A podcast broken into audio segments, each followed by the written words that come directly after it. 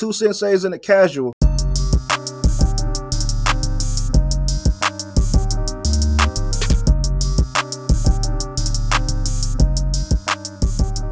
What is up, everybody? This is another episode of Two Hip Hop Senseis and a Casual. I'm your host, Brandon, aka B Weezy, and man, what a time to be alive. Happy to be with my bros. What's up, y'all? It's your boy Gerard. Another good day in the neighborhood. Uh, this is Drew, A Day the name, and I'm just gonna let you guys know I am fried off Snoop's weed. Are you really? Yeah, that shit's strong. I feel like the creativity of those packages that I see on social media is just it's so cool. Yeah, it's just so cool. Like I, I and they'd be quick with it too. Like you'll see a meme one day, and then the next day you'll see packages with it. I'm like, well played. There's uh the funny thing in the in the top. There's like two little dogs peeking over the wall. One says "ooh wee" and the other says "sticky icky." Sticky icky ooh wee. That's funny, man. But yeah, um, before we go any further, please make sure you are subscribed to the podcast and downloading our episodes. Also, if you haven't, check out some of our old episodes. We got some good ones. We are on Spotify, Apple Podcasts, Google Podcasts, and Anchor. Actually, have all of our links within one spot, and that's within our link tree. Uh, it's also linked within our Instagram, so be sure to follow us at Two Hip Hop Senseis, period A, period casual. Please leave us reviews, tag us in polls, shout us out. Let us know if you agree, disagree, and just stuff you want us to talk about in the future. And if you're really loyal, at the end of the day, make sure that you tell, tell your friends, friends to tell their friends to, to listen friends. to our podcast. Mm. We can be friends. Fellas, we got a few a few things for, for the people today. We got Did You Know? We got Whose Rhymes Is It? Shout out to Drew. You know, what have we listened to slash watch? Um, then we're going to touch on something, the best rappers alive, where uh, it was a link posted within my group, me, and we had discussions about it, but we also had discussions about it within our within our group chat. So uh, without further ado, let me get into the Did You Knows real quick. fourteen years ago yesterday, Kid Cudi dropped Day and Night. Wow. fourteen years ago. That we is... Old. We old. We old, right. That is crazy. Um, I remember not liking him at first, too. I was like, this guy this guy ain't going to make it. He was just so, I feel like he was just different. Like, he was. Day and Night wasn't something you really heard, but it was like, it was just a song to me. I couldn't recognize why I liked it. But right. it was it was a likable song. Like, but it, was yeah. it was super yeah. catchy, right. Yeah. Yeah. It was definitely catchy. Um, and then speaking of catchy, seven years ago, Post Malone dropped White Iverson, which... Mm. That song, when it dropped, was everywhere. Oh, like, yeah. All the parties, like, it, it crazy. Um, and then I had Take Care has seen a fifty, a fifteen percent increase in streams on Spotify since Rihanna announced she was pregnant. Oh, shout out to Rihanna and A$AP Rocky. I guess everybody is going through it, listening to Take Care, Lil Marvin's Room. There was some hurt people on social media when she announced the news. You know, there's a lot of fellas out there that, for whatever reason, thought they had a shot. So, hey, if you need Take Care to get through it, listen to a little Take Care. But A$AP Rocky streams in skyrocket? That's so funny. No, I think it's more haters out there. I seen a tweet from Gerard that was really odd. Yeah. Um, nah. I, it's it's some weird people out yeah, there, man. Weird people. Um, yeah, I'll just leave it at that. But uh, the next one I had actually is kind of a little sad, but uh, Roddy Rich released a snippet of a new song and got destroyed. Like, oof. I've seen a lot of people on social media comparing his career to like, um, who, oh, who was it? Oh, he used to play for the Sacramento Kings. He started off his career so strong. Wait, oh, right. I want to say Evans. Hold on.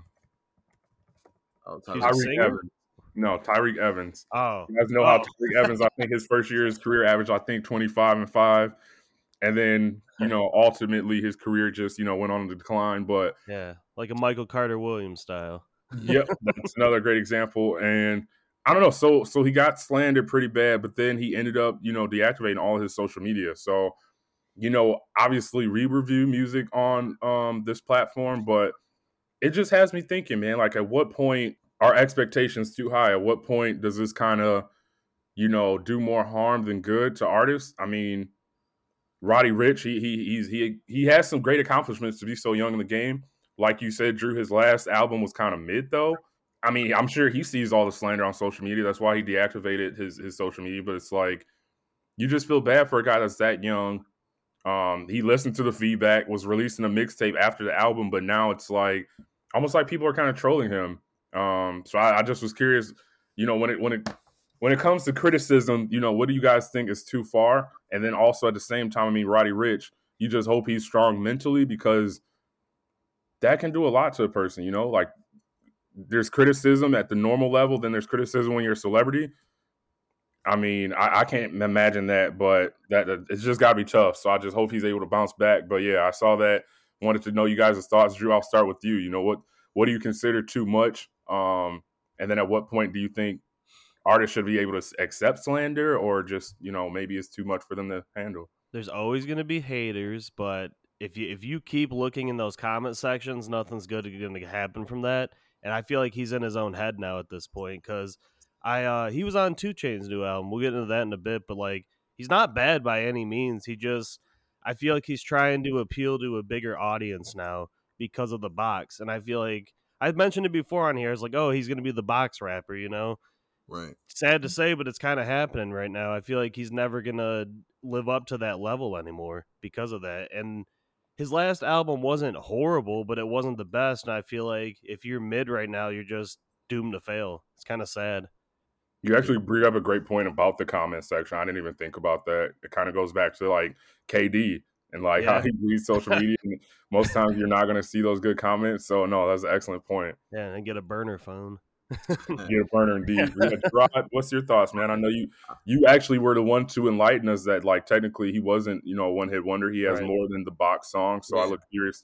I'm curious rather to hear your thoughts. I think you, you know, there's truth in all criticism. So like if he, if people are giving you um, constructive criticism on the music, then that's fine. You just got to take that, because that's that's the game. That's what you signed up for. Now, where it goes overboard is where they start personal attacks and stuff like that. And that's mm-hmm. where you got to remove yourself from social media. But, you know, I don't like it. Like Drew said, his last album wasn't great. It was mid, you know, it was okay, but that's fine. You know what I'm saying? Like, even in that last album, there were songs inside of there. I don't think he should take all the criticism like so hard, you know, to where like you feel like you're not you're talentless, because that's not the case. You know right. what I'm saying? He has talent. But I think with social media, where they like, you know, they're hunters, where they smell blood, they keep going. Like if you keep mm-hmm. reacting and you keep giving them that that feedback that they want, they're going to keep coming after you.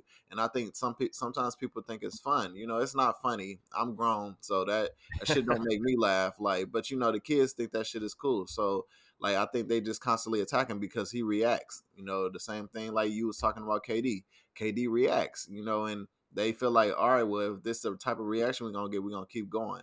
But I didn't hear the snippet, so I'm not sure whether it was good or bad or not. Like, but, you know, snippets are always hit or miss for me anyway, because it's like, bro, like, you're going to give me the song or you're not. Like, I don't need to hear a preview. Like, so, but... yeah, I think Roddy will be all right. I think it was a smart move to just remove yourself from social media, because if you feel like it bothers you that much, then don't look at it. You know, right. this this thing on our it's on our phone. We can easily put it down. We can remove it from our phone. It's not life. You know, it's not real life. So I, I think just it's a thin line between giving constructive criticism and then personally attacking someone to where you want to hurt them. And, yeah. you know, I think what we doing here is constructive. I don't think we malicious at any by any means. We so. can be.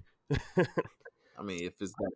No, I'm joking. I, to, I always try to, you know, like you said, Gerard, I'm trying to be hurtful with my comments. Um, and I always be the person where if I'm wrong, like with Isaiah Rashad, like I'll admit, like I was wrong. I'm happy to say that. I think that's probably the bigger problem. Mm-hmm. Um, people make comments even before they hear a project, and then they went too far where they won't double back and be like, you know what? Like it actually was good, or I actually did enjoy it. Like I think that's the thing. We're far quicker to put negative information out there than we are positive information, because that's not funny. That's not going to get shared. That's not going to go viral. So right. um, Roddy Rich, so he posted, you know, I guess I'm a flop now with the peace sign, and then put shit's crazy. Mm. So you just, again, that's sad. you hate, you hate yeah. to see that. He had three point four um, million followers on on Twitter. So Jeez. again, I, I, like you said, Gerard, people kind of go too far, and it's the cool thing to do. But like when you're mature, like that's, it's not really that funny anymore. Uh, so nah. I'm just you hoping know, he, uh, go ahead, Drew. I'll say, you know, the best thing for him to do right now is like take a year, year and a half off, really write some like good material, think of some good material. He, I think he, I think he heard the slander too much from his last album, teased a new mixtape, and people from that point are like, oh, God, he's just trying to make up for it. Releases a single now or a snippet, like you said, and like just kind of rushing everything and trying to appease to everybody. I feel like he just needs to take some time and write some good music, you know? Yeah. yeah. A part of me feels like if he takes time off, though, the, the haters win. I feel that's like they do for the minute. Release, release good music, man. That's like, what I was gonna say. I feel like yeah, bring in some heavy hitters and, yeah. and just make sure that whatever mixtape or album, most likely mixtape he releases, is just fire. Maybe condense the tracks. I don't know how many he has, but just make sure it's almost like you can't slander it, even if you want to. Like right. kind of like a, a Nas and Hit Boy type of situation. Yeah, fans are fickle. You know what I'm saying? They they talking shit right now, but as soon as you release a banger, they back on your tip. So like he he'll be all right. Yeah, absolutely. But yeah, you guys provided great insight on that, and I was just curious. I wanted to ask you all about it. So uh, the next thing I have on here, you know, next week being the Super Bowl, I just happened to watch Michael Jackson's Super Bowl performance from back in the day, and my GOAT really stood and listened to crowd cheers for probably a full two minutes to begin his set. In a day and age when everybody is trying to rush, make sure they get all their songs in, you know, as soon as their performance begin, they doing a song. He just literally sat there and looked into the crowd that was screaming nonstop. I've ne- I don't think there's any crowd I've seen comparable to that uh, in the Super Bowl as far as like volume level. But that that just was crazy. I'm like, who has the courage to even sit? Like, he just literally stood there and sat there and just listened to the cheers. I'm like, wow, that's just next level right there. So yeah. I know we've compared. I think my favorite uh, Super Bowl performance was Bruno Mars. I was excited for that. A lot of people were hating on that. Um, I knew he was a great performer. Took him to the next level. But, I mean, we're all anticipating this upcoming Super Bowl mm-hmm. performance. So when I saw the Michael Jackson, I'm just like, man, I got to. Gotta gotta touch on that real quick because I've never seen anything like that. That's my GOAT. I don't think you ever will. Like I don't know. The closest the closest I've seen is Beyonce. So yeah, that one was good. Beyonce, yeah. Beyonce. The Bayhive was was was active, but man, I'm just like never seen this before. Like you said, Gerard, probably never will. But yeah, man, just wanted to touch on that, and those were the quick, you know, little notes I had to start the show. So, uh, Drew, if you are ready. I know you have a Whose Rhymes Is It? Hopefully, Gerard doesn't continue to be undefeated. But, you know, let's let's let's see what I got today. Let's see what I got today. You know, the hardest part is making these hints for these albums just because of him. Like, yeah. It, yeah. It's just because if you get it in the first two, I feel like, well, what a waste of research. Yeah, wow. No, I'm ready for All this. Right. Um, you guys ready? Yeah. Yes, sir. All right. First clue. It's a Southern album. I'm going to go bland for the first clue. Just so Gerard can't get it off the bat. So just just keep your mind in the South. Um, it is the artist's first platinum certified album. And it wasn't his first album. Comes like right in the middle. Is it T I? No! Uh, the album didn't want any features on it, but it ended up just having one on it. Man, you uh, you kept it. You kept it interesting with these Super hints. Super bland, right? Yeah. yeah. yeah. Uh, the next two, little maybe a little easier. This is a studio album, but it's part of a mixtape series. Does that clue make sense? Yeah. Okay.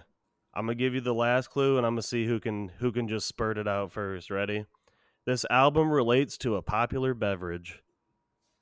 Is it Ludacris? No. Nope. Part of a mixtape series. One feature. First platinum album from the artist. And from the South? From the South. You wouldn't happen to have any extra hints, would you? Come on, man. What are we talking about? Uh, let's see if I could pull one. Very, the cover art is very colorful. Solo artist, correct? Yep. I'll give you one more. Um, this artist takes place in a long time from here. A long time from now. I feel like these are so like non-specific, bro. Like you, you wanted to make sure Gerard didn't know, so it's like you were the complete opposite end of the spectrum. Uh, yikes! I'm trying to just think of what I could pull out my ass real quick. I literally have no idea. After you said no to T I and Ludacris, I'm like, I don't. Yeah, I don't know. two Chainz? No. Gerard? Nope. Don't know. Future, Dirty Sprite two, popular beverage. Part of a mixtape series. Bro, you had nothing in those hands. Right. You know, I'm not mad at it because Gerard didn't win, but were they that hard? Bro, you didn't. Well, think, about the hit, think, about the, think about the hits you gave us. So you said you said the artist is from the South. Yep. Uh, you said it's his first platinum album. Yeah, you said the, the, the cover was very colorful. It is. Um, it's blue and blue and purple. What were the other hints that you gave? It's, it's um, part of a mixtape series. Named up it's a studio album. Yeah, it's a popular beverage, Sprite. Come on.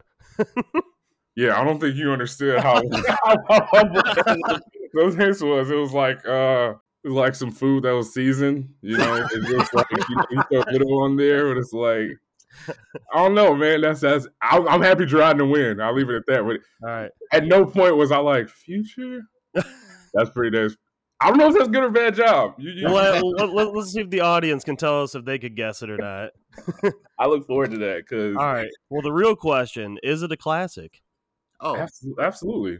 Good. Absolutely. Good. Matter of fact, I'm gonna do something just real quick, like we did last week. Okay. Pull up the track listing. Dirty Sprite two. Look how colorful it is. Definitely colorful. All right. So the first song is Thought It Was a Drought. Classic. Fire. Classic, right. I Serve the Bass. Classic. One classic. Of my favorites. Where You At. Classic. classic. Only, only feature on the album. Oh, shit. That was the only feature on the album. Yeah. Crazy. See, that, that, at no point when you said that was like, hmm. Thinking Future. Uh... So, okay, Thought It Was a Drought, I Serve the Bass, Where You At, Groupies. Yep. I don't really know if Groupies is a classic. It's a good song. It's a, yeah. Lil One, I I I wouldn't call that one a classic, but another good song. Uh, Stick Talk, classic. Classic. classic. Free Code, classic. classic. Rotation, Rotation, classic. classic. Slave Master, I think a lot of people view it as a classic, maybe. I don't, I don't, I think it's a good song, but I don't, I wouldn't so call the, it. The reason uh, I started listening to this album was because of Rich Sex. I heard that the other day. I was like, you know what? Let me go back to D S two real quick. Fire. Bro, you know what's funny about that song? twenty-one Savage literally made a song that's like the same exact thing. That's when I heard it, I'm like, bro, he copied this. Let me see. Uh, Percocet and Stripper Joint, fire. Colossal's fire. Blood on the Money's fire. If you guys remember the song FaceTime from, from twenty-one Savage, it literally is the same exact, like he, he's, in my opinion, I think he literally copied uh, Rich Sex. I'll chop it up together for you. Okay. Let's go and have Rich Sex. Make a little love, have Rich Sex. Yeah, yeah. Baby, let's go and have Rich Sex. Baby girl loves us Rich Sex. I'ma keep an A P, you don't wanna do it. We can keep an A P, you don't wanna do it. You can keep it rolling on when I get to it. You can keep it rolling on when I get to it. We can get drunk all weekend. Let's get drunk all weekend, baby. We can get drunk all weekend. Let's get drunk all weekend. We can get Please drunk. Do it. When y'all, if y'all go and listen to it, y'all be like, I can hear it. Um, so Blow a Bag. Yeah, I think Blow a Bag was a classic. I can't. I like. I like Blow a Bag. I yeah. Blow a Bag today. Yeah, classic. Yeah. Uh, Colossal. I can't. Yeah. I don't know if I. Do you think? Do you consider that a, a classic track? It was a good song on the album. I thought it was a good song. Rich Sex, classic. classic. uh, Blood on the Money, I, I don't consider that a classic, but I went when I heard it, it was perfect, perfect within the album. Yep. And then okay, we have the deluxe edition, which adds one, two, three, four, five. So the first one was Trap Niggas, classic, classic. classic. Uh, the Percocet and Stripper Joint. I honestly classic. don't even, I don't yeah. even remember that song to be honest with you. Um, Real Sisters. Classic. Classic, yeah. Uh, know the Meaning. I don't really remember that remember song that. either. Yeah. To be honest with y'all, and then look at the classic to finish it. Fuck Up Some Commas. I classic. mean, man, for a while you couldn't go anywhere and not hear that song. So right. I, that, that says enough. And um, the remix too. The remix was fire. Yeah, wasn't so, Big Sean on it or something? Yeah, I mean, no, it's uh, let's see, by January. Da, da, da, da, da. Yeah, I mean, trying to see where it ranked. It, it was, was his. Crazy. It's his first selling. It's his first platinum album, and it was his highest selling debut uh, to come out. But what's the other album? I just saw it earlier. Well, Complex had it as the number two ranked best album in two thousand fifteen. Um, Who they had number one? I was hoping you didn't ask that because they don't they don't have that quite here. So you want to know what's funny? D S two is his second best selling album. High Off Life is his first. And I was like, dude, High Off Life is nowhere near D S two. I don't even remember High Off Life, to be honest yeah, with you. I don't remember High Off Life. Exactly. But Gerard, people loved it, I guess. If I'm guessing twenty fifteen, it gotta be Drake. Nope. To Pimp a Butterfly, Kendrick Lamar. Oh, oh okay. Wow. Well, okay. Ooh, they got Purpose number five on here by Bieber Valley.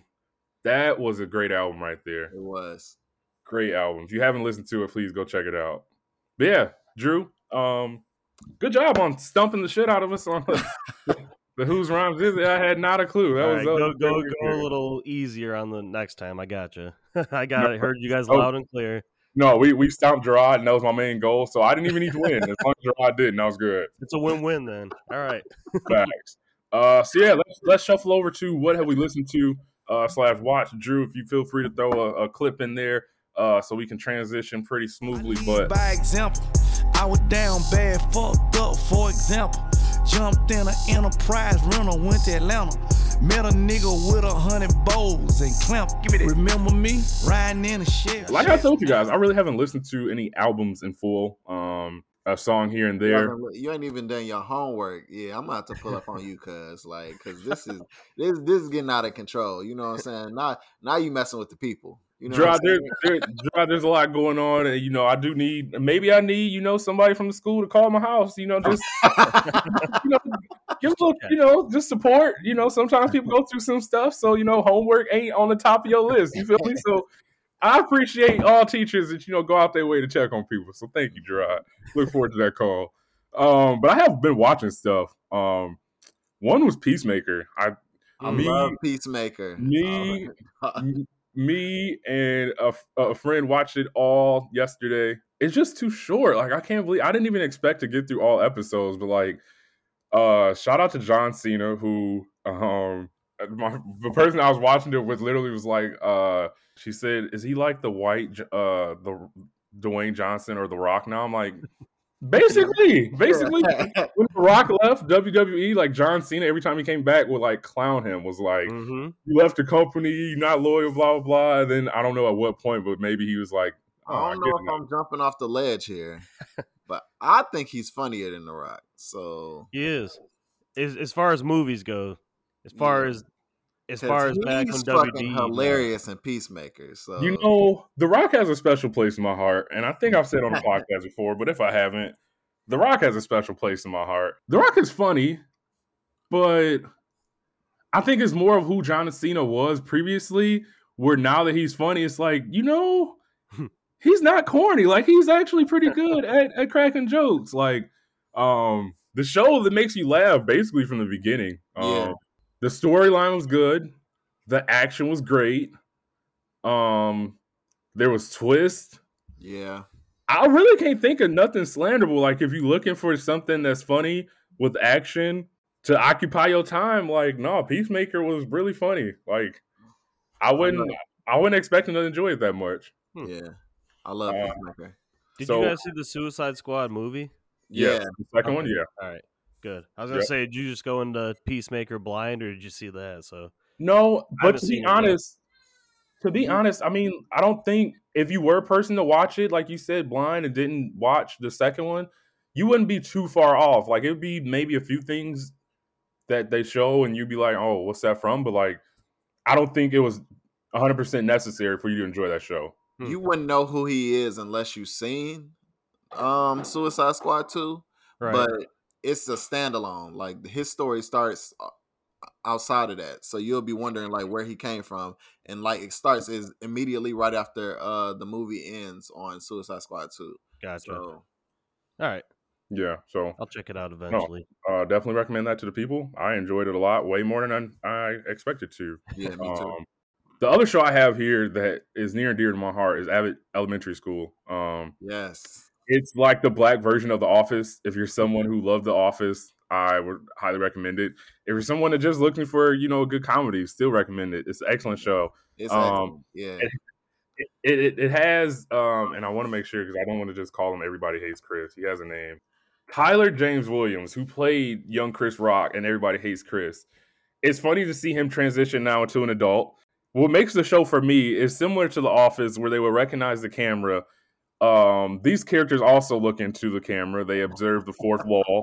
Um, I always appreciate when shows do that, but uh, Everybody Hates Chris, a k a. Tyler James Williams, does an excellent job of looking into the camera.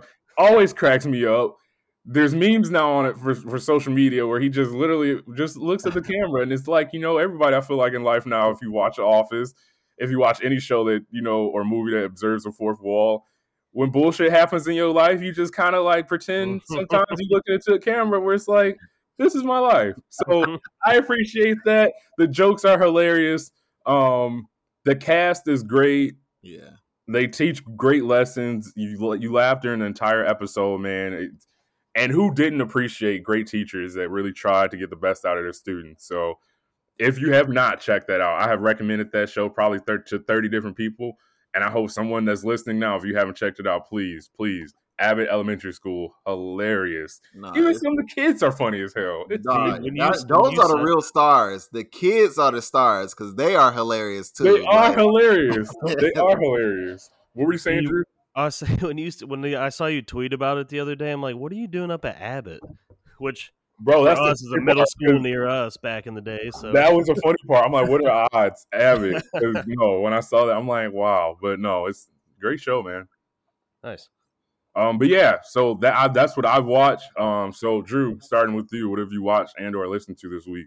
We just watched the uh, Jackass movie last night, Jackass Forever. Mm-hmm. If you're a fan of the series, it's phenomenal. Hits you in the feels, a lot of a lot of hits you in the balls comedy. So go check that out. A lot of new members in the cast, which could like set up for the future, hopefully. So it was cool. Um, listen to two Chainz album, Dope Don't Sell Itself. Uh, different, different kind of pace for him. It's only twelve tracks, thirty-three minutes. So he's following that short theme now. Uh, but it just goes by like way too quick. I couldn't really grasp any songs, but, uh, the track, uh, Neighbors Know My Name was my favorite cause it features, uh, D four L, Laffy Taffy. So throwback. Uh, when you guys hear that, you'll be nodding your head a bit. And then, uh, Yo Gotti C M ten Free Game. Yes. What an album from him at this stage in his career, man. Like I, uh, I really went into it not knowing what to think, and he blew two Chainz album out the water. Like, bro, could be in top ten end of the year. It's if, definitely you know, album of the year. Wow, it's fire!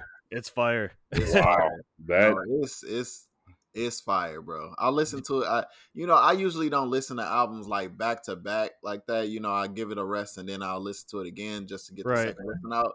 Nah, I kept that shit playing. Like, that shit, it goes. Yeah, like, eleven tracks, thirty-two minutes, so same same theme as Chainz, but the quality in those is just oh, so ten times better, two, man. It's a double album, so it's two yeah. of them. So, I, all right. Did you listen to, We're gonna, I tried to listen to Side B. I thought Side B was a little eh compared to Side A. Um, so I didn't know if we were doing it as two separate albums or, you know. Nah, yeah, I listened to both Side A and Side B, and I was I was impressed with both of them. So I got to finish Side B then, give it another shot. I yeah. think I was a little burned at the moment because I was just listening to back to back albums from yeah. Chainz and then him, so a lot of uh, a lot of street music in my ear at the time. But uh, yeah, B Yo Gotti's album is fire. Yeah, I'm actually I I, I figured I knew you guys I knew you guys enjoyed it, but I didn't know album of the year worthy. That's y'all got me wanting to listen to that. Um, Gerard, you. You always have interesting information on people. Do you have any any fun facts or fun stories or unknown stories or facts about Yo Gotti? Just curious, not to put you on the spot, but so there's a there's a song. Sure on, enough, uh... what are the odds? I just sure thought Drew, I was trying to stump him again. I, I I was like, nah, I ain't even tell him nothing about this in the preview. I know he ain't got nothing in his bag. So there's a song on um I don't know if everybody knew, but there's a song on um. Uh, Yo Gotti's album, I think it's called Rap Money. Rap Check. It's called Rap Check. And he goes through his career in the industry. And like, he talks about him being signed to Cash Money when, uh, when Lil Wayne had, uh, dropped the Carter two, and he talking about um you know his song Five Star Chick. That was mm-hmm. Nicki Minaj's first uh entry on um on one oh six and Park. So mm-hmm. like you see all the things that uh, Gotti did, you know, in his career and stuff like that. And I think it would be interesting if people hear that to see the uh, influence that Gotti had on the game, you know, outside of like, you know, what you think you know about him. So like he said, why, while he signed the Cash Money, he was still selling dope. So like, you know, so it, it goes to show you perspective. Like, all right, yeah, they cut this check for me, and I'm supposed to be a rapper, but you know, I still got to move some weight around, like until I. And really solidified. So, mm-hmm. yeah, listen to that. You know that, hey, and and he got receipts because he showed like Nicki was just happy that they got entered into one oh six and Park. He played a clip where uh it be um Five Star Chick had, like went to number one, and she was excited about it. Damn. So like it was A J and Free announcing it. So like you know, this is his last album, so I think he wanted to be more introspective, um, but. Yeah, like, I think that's a song you should listen to if you want to, like, see a history lesson of who Yo Gotti is. You know, dude, people do a great job of sometimes just showing why they get paid the big bucks, man. And, and, you know, I put you on the spot. I want everybody to know I literally didn't, I didn't preface that. He had no idea I was going to ask him that. I just started the question two minutes ago and asked you, and you was like, like, again, a Christian. Shout out to Christian, our listener. He said, Gerard, it's almost like you are in the rooms with these people to come over these, mm-hmm. these stories. Like, no, I, I didn't know. I, first of all, it just seems like Nicki's been in the game for so long. Five Star Chick just seems like it was almost the middle of her career versus the beginning. And that's just crazy to think about. Um, yeah. Actually, Nicki Minaj has been in the, the on social media a little bit because um, Gunna, Gunna's song with Drake is a little controversial. Um, has the sounds of a woman being pleasured kind of throughout the song. And originally Nicki was supposed to put a verse on there, but Nicki said she spent months trying to see or convince herself whether or not she wanted to be on the song because of, again, in her words, if she was to be on that song, she had to fully go to that level of, you know, discussing sexual content, that type of thing. But with her being a mother now, she says content like that, you you become... I guess, more censored or more aware. So she just didn't feel comfortable and decided to not be on that song. However, Gunna had no problems with it. They, they, I think they she put out a, a song together anyway, something different. But long story short, um, it's just funny to hear Nicki Minaj, you know, discuss not being comfortable anymore with sexual content when at the beginning of her career, that was a big part of her lyrics. So, you know, people evolve, people change, but it was just incredible to, to think about that. But Nicki's been in the game for a long time, man. And it's crazy to think about when, when you sit back. So that was one thing. And then I don't remember, I don't think I was informed that Yo Gotti was a part of uh, Young Money. So no, the Cash Money. Cash sorry, Money, sorry. Yeah. Um, so that was a great fact. But just to think about him being around when the Carter two was dropped, like, that's quite impressive. So right. no, Gerard, shout out to you. Was uh was Back to the Basics under Cash Money his debut? I can't remember if it was or not, but that, that debut album from Yo Gotti was flames, dude. I'm looking it up for you right now. Thank you. Also, a little tidbit: I heard a new uh, Nicki Minaj and Lil Baby song over the weekend, and it was yeah. one of the worst songs I've ever heard in my life. I know we don't like to be malicious. What song is it, Drew? It's a Nicki Minaj song. Let me see. She made oh, a new song. Do we, do we have a problem? It's called Do yeah. We Got a Problem. Did you hear it? Yeah, I heard it. I, I thought Lil Baby sounded awful on it. I don't yeah, know if it was his audio or something, his flow, but it was like he was off beat and the auto-tune was out of whack or something. So I heard it on the radio and I wasn't sure. So uh, like, I was like, yeah, I'm like, I don't know about this one. Like, it was but... rough, man.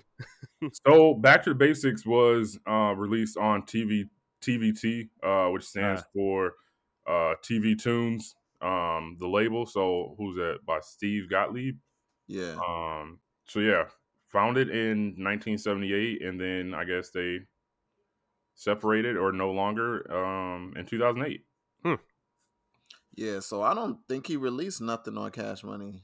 Wow. So I don't see any, yeah, I don't see anything that says that was released through Cash Money. Or Yo Gotti. Yeah. Yeah, I don't see anything either. Yeah, so. I don't see anything. So damn. I think he was just signed, and then when things didn't work out, he has to be released. So back to the basics. Yeah. Back to the basics, baby. Um, so yeah, Gerard. I'm gonna move. Actually, not to be rude, Drew, did you have anything else that you listened to and or watched? No, just those two. Okay, Gerard.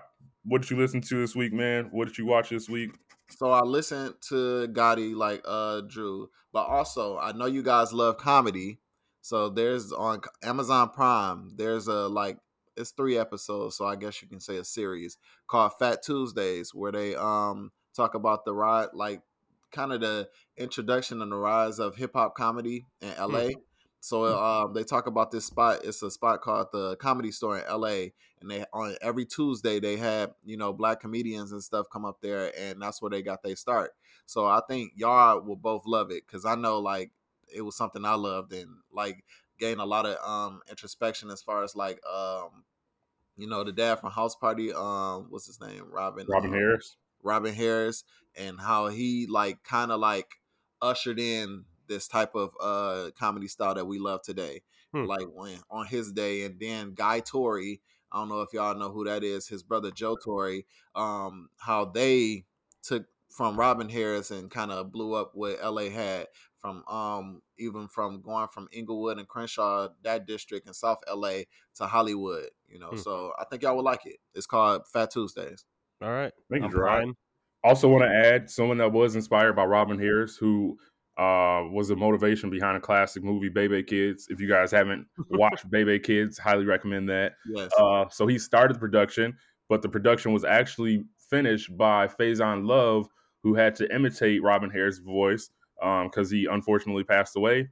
Um, however, another they talk about that in there, like so, yeah, they talk about that whole thing about him dying, and I didn't realize he was only thirty-six years old when he died. Oh wow, yeah. So like, yeah, like they talked about him having plans to like he was becoming a big star, and because like everyone loved him so much, that's why they created Bebe's Kids. Like even if we like can't get him on film, we can turn it into a cartoon, and that's why yes. they did Bebe's Kids. So, and another comedian that was inspired by Robin Harris um had a similar style actually in presentation was Bernie Mac.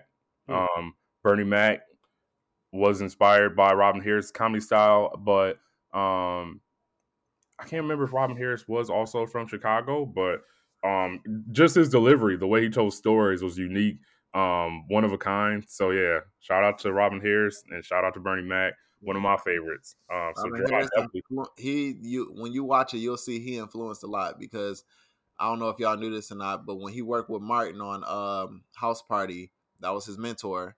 When Robin Harris died, Martin was supposed to be Pookie from um, – Uh, New Jack City? New Jack City. Wow. He was, he was in a deep depression, so he Jeez. didn't uh, do the role, and that's why they gave it to Chris Rock.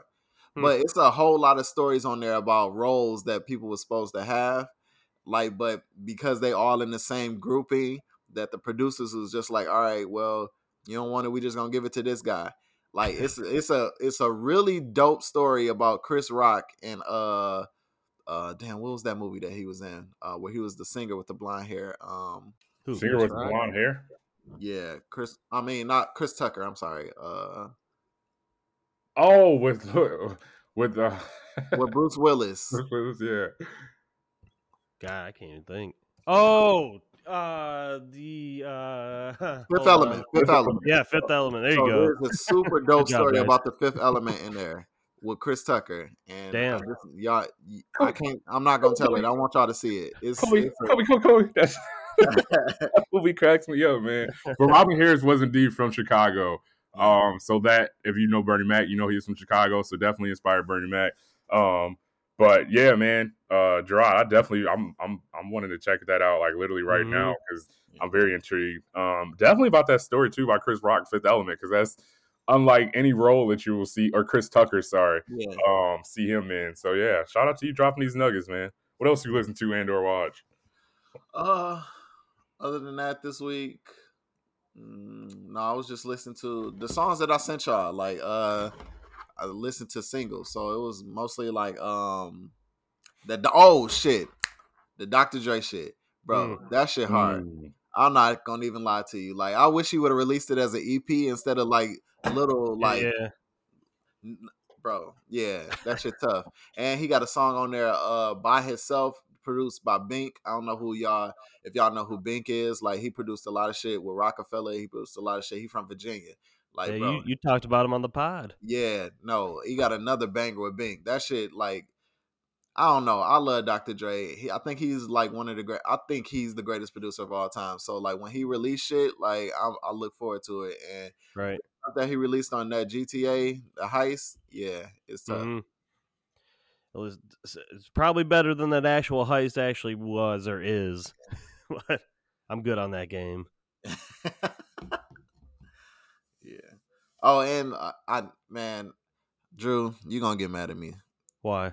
I don't like hearing Eminem rap anymore. I'm I'm sick of it. Like, I'm tired of him. Like, just is that Eminem what? slander I overheard? Let's get into it. I just he can. I uh, Andre sent me that track. I haven't listened to it yet, but I'll let you know. It's it's it's too choppy now. Yeah, I don't know. Like, why he can't just rap regular? Like, I don't like. like Who was it that said it? Tyler or something? Tyler in that interview said he's way too technical now or yes, something. He is. We get it. You can rap. We understand, yeah. bro. Like, just flow. Like, I don't. I don't. I know, liked. Bro. I liked the beat and everything on Corday's album that he's on yeah. on that on that Parables remix, but yeah. it's. It's just okay. it's hard to it's hard to nod your head to it sometimes. Drew, if I send you a clip of a of a comedian imitating Eminem rapping style, will you include it on the podcast? Is it the that... guy? Is it the guy who uh, was on TikTok or something? And he's got he's on Logic's album. I think so. It's a high probability. In the but... cabana, in the cabana with the yeah, yeah, oh yeah. Trust me, I, I've, it's so oh, unlocked. Oh, on, yeah. Logic, on Logic's album, he's got a track with Eminem, and they put that at the end of it. I'm in a cabana chanting on a stand up banner. Well, you don't got the stamina, you're lacking the stamina. You're lacking the stamina while you're divorcing Harrison Ford, and I'm in a Porsche and I'm flowing ports. No, I love that. Um, yeah. yeah, no, I y'all know how I feel about present day Eminem. Um, I've gave him some flowers, but yeah, I, I can't. Well, that's Can't a perfect that. segue to talk about an era where he dominated. I just thought, like, listening to the, like, it's a track with him and Dre. I'm thinking it's a track with him and Dre, and I'm like, oh, like, all right, it's going to be regular Eminem. No, he's the right. same shit. I'm like, bro, you don't have to do this on every track. You really don't. Like, I'm gonna, I'll listen to it t- later, and I'll let you know. Nothing quite wakes me up in the morning like some Eminem slander, let me tell you. It's the opposite of what I said earlier when we said we slander or don't slander artists, so I yeah. apologize if I'm... I'm on here ripping Lil Baby and Nicki Minaj. Yeah. But I mean, overall, we show Lil Baby a lot of love on the show. We just, like yeah. Gerard said, we gonna be we gonna be real about it. So yeah. Shout out to y'all. But Drew, you had a great segue earlier about dominating certain years. So there was a article released by Complex. Uh, it was the best rappers alive every year since nineteen seventy-nine. We aren't gonna bore you guys with the artists from the the seventy-nine or eighties era. Although I will say, put some respect on Rev Run and L L Cool J because they were on that list. Um, a few times actually. You got Rakim, Slick Rick, uh, Big Daddy Kane. So what we're gonna start is nineteen ninety. We're gonna go through the years real quick. If you haven't seen this list, uh, highly recommend checking it out. Again, it's on Complex. Uh, if you have seen this list, I look forward to thinking or, or hearing what you guys think rather, because we're gonna start off again nineteen ninety. What we're gonna do, we're gonna say what artists they have for each year, but also touch upon uh, the Uh, honorable mentions that they have, which I think is almost more important because you hear, okay, if this is the best rapper, who else was doing, you know, a really good job at that time? So right. without further ado, fellas, I don't know if you guys have the list up, but we'll go through it. Yeah. nineteen ninety again, starting off uh, with Ice Cube. And for the people, as I mentioned earlier in the show, be sure to check out some of our oldest episode or older episodes because Drew touched on this album, which America's Most Wanted uh, by by Ice Cube was controversial. Drew touched upon why, but that is basically the credentials for why they have Ice Cube as, as the best rapper alive in nineteen ninety. Yeah. Um, the honorable mentions they have here is L L Cool J, Chuck D, and Grand Poobah. Um, this is when L L Cool J released Mama's Gonna Knock You Out.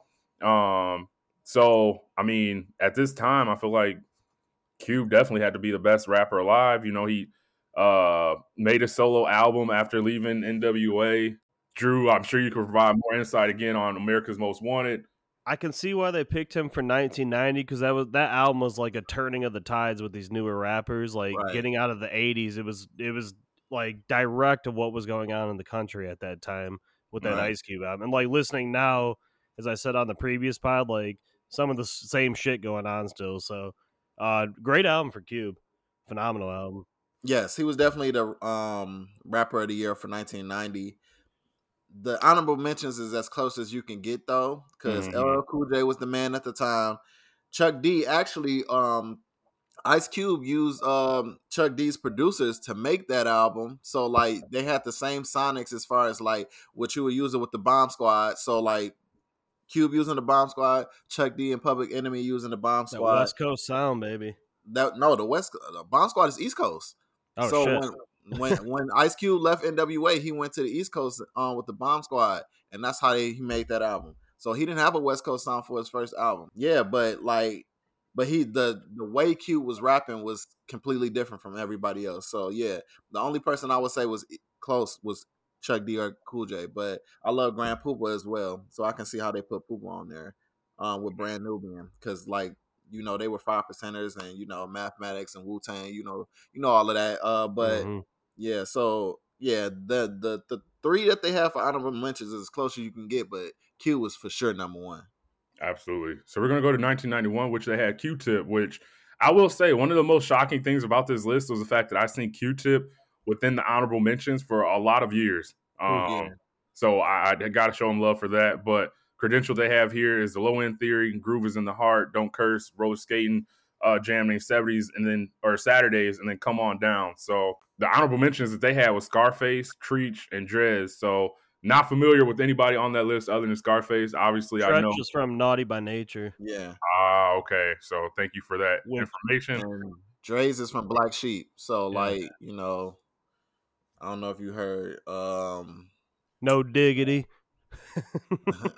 no, I've heard I've heard that song, um, but yeah, so wasn't familiar with those, but yeah, I mean, I, I don't have too many thoughts on that. Uh, so other than tip, tip in nineteen ninety-one, because uh, A Tribe Called Quest was so big at the time, I'll, I'll allow them that. But honestly, it was probably Tretch. If we that's what I was saying. Tretch is incredible, man. It was like, probably Tretch. Like if I'm being real about it, it was probably Tretch for ninety-one. So. Well, then I was looking up, too, uh, uh, what's it called, for A Tribe Called Quest, and they didn't even have Low End Theory out or anything. Their first album, I don't even think many people listen to. They said, um, on this list, it say Low End Theory came in ninety-one. That's what they was called. That's what they gave it to them for, was for Low End Theory. All right, so it came in September of ninety-one, yeah. which, I don't know, I'd, like you said, I'd give it to Scarface or Tretch yeah, for, for ninety-one. For sure. I'm I'm giving it to Tretch. I love Face, but... Come on, man. Like at the time, at the time, Naughty by Nature was on, on fire. fire. Right. Yeah. so like like I don't know. I'm gonna give it to Tretch, but it's cool. Okay. I was surprised to see Redman in nineteen ninety-two, because in my eyes, I just I didn't know there was a time where someone considered Redman one of the top rappers in the world. Elite. Um, but they have what? The album, um, and then Headbanger, I guess the song. Mm-hmm. But I, I, I was just very surprised by this again. Uh, the honorable mentions they have is Tretch again, uh, Snoop Dogg, and Q-Tip, which again, Q-Tip was on a lot of honorable mention years. But yeah, I mean, I, I guess I just want you guys to speak on this. I mean, maybe I just am uninformed. I know I'm the casual, but I didn't know Redman at any point was this big uh, in his career. So yeah. Oh, for sure. Yeah, like, and I think that's why, um, I don't know if you put him on your list, Drew, or like... um, Underrated. Like, Yeah, underrated. underrated uh, yeah, I think weed, our top weed artist, right? Our weed, our weed Mount Rushmore. I think you yeah. guys had him on there right. for sure. Redman is definitely underrated because, like in ninety-two, yeah, he was definitely the man. But again, for ninety-two, they got Tretch, Snoop, and, and Q-Tip. Where Snoop was a year away. I yeah, think. That's what I was about to say. You Snoop know? Is ninety-three, but right. but I still want to kind of slide towards Tretch, but I, I can see Redman as well. So. I just know, I know Redman's an elite M C B, and from back then, he was like the one who kind of, to me, invented punchlines in a way. Yeah, like yeah. introduced punchlines into the game. Those like witty lines make you think, kind of. Mm-hmm. But his flow is his flow is immaculate, and still is. He, if you ask Eminem, he'll say that he got his style from Redman. Royce's favorite rapper is Eminem, or is Redman. So Redman, yeah. Wow. Well, I'm glad we're doing this list because, again, I I, always, I know Redman, um, him and Method Man. I always think of Method Man in a higher regard, but clearly that's because of ignorance, because I did not know Redman was, you know, considered the top artist in the game in nineteen ninety-two. Yeah. Wow. So shout out to y'all. So you guys already mentioned it, but nineteen ninety-three, they got Snoop, which, yep. I mean, That's without it. further ado, you got The Chronic, uh, then you got Doggy Style. So, I mean, it's just amazing to see Snoop still relevant to this day. But the honorable mentions they have is, as I mentioned, Method Man, Tritch, and Q-Tip, which... Crazy. I mean, damn. I, clearly, the early nineties was all about Tritch and all about Q-Tip because they everywhere. In the early nineties, it was it was all about A Tribe Called Quest and... um. Tribe and Naughty. Tribe and Naughty, yeah. They they ran the nineties at the time. So they had Tribe released uh, Midnight Marauders, which is their pinnacle album, one of them. That's that and the Low End Theory, yeah, right? Yeah. So, I mean, I don't know if people... Q-Tip and Fife Dog to me are like one and the same. They're both great. So I'm surprised to see that Fife from Tribe Called Quest isn't on any of these. And we had this conversation before, Drew. Right. I, I feel the same way. I feel like you cannot just... put Tip up and, and then leave Fife in the in the um, exactly yeah like because I think Fife is a lead as well. So if you're gonna talk about Tribe, you're gonna have to talk about both of them and not just Tip. So, but Snoop was clearly the best rapper in ninety-three. Like Doggy no, Style, yeah, still it's no it's no argument. Method Man, Method Man was coming up, but no, nah, I Snoop. love Midnight Marauders, but Doggy Style. That's fair. ninety-four, they got Nas. They got Nas, and that was obvious, or not obviously, because I didn't know until recently. Uh, Illmatic was a credential. Um, so, yeah, I, the honorable mentions that they have is Notorious B I G, Scarface, and Redman again. Thoughts? Nah, they they right. It's Nas. Not Illmatic, but Illmatic still holds up. Yeah, they right. That's fair. Uh, so, ninety-five, they got Notorious B I G, uh, mm-hmm. Ready to Die. Um, D J Clue presents Bad Boy Volume One, Junior Mafia's Conspiracy, One More Chance Remix, Who Shot Ya, and Total's Can't You See.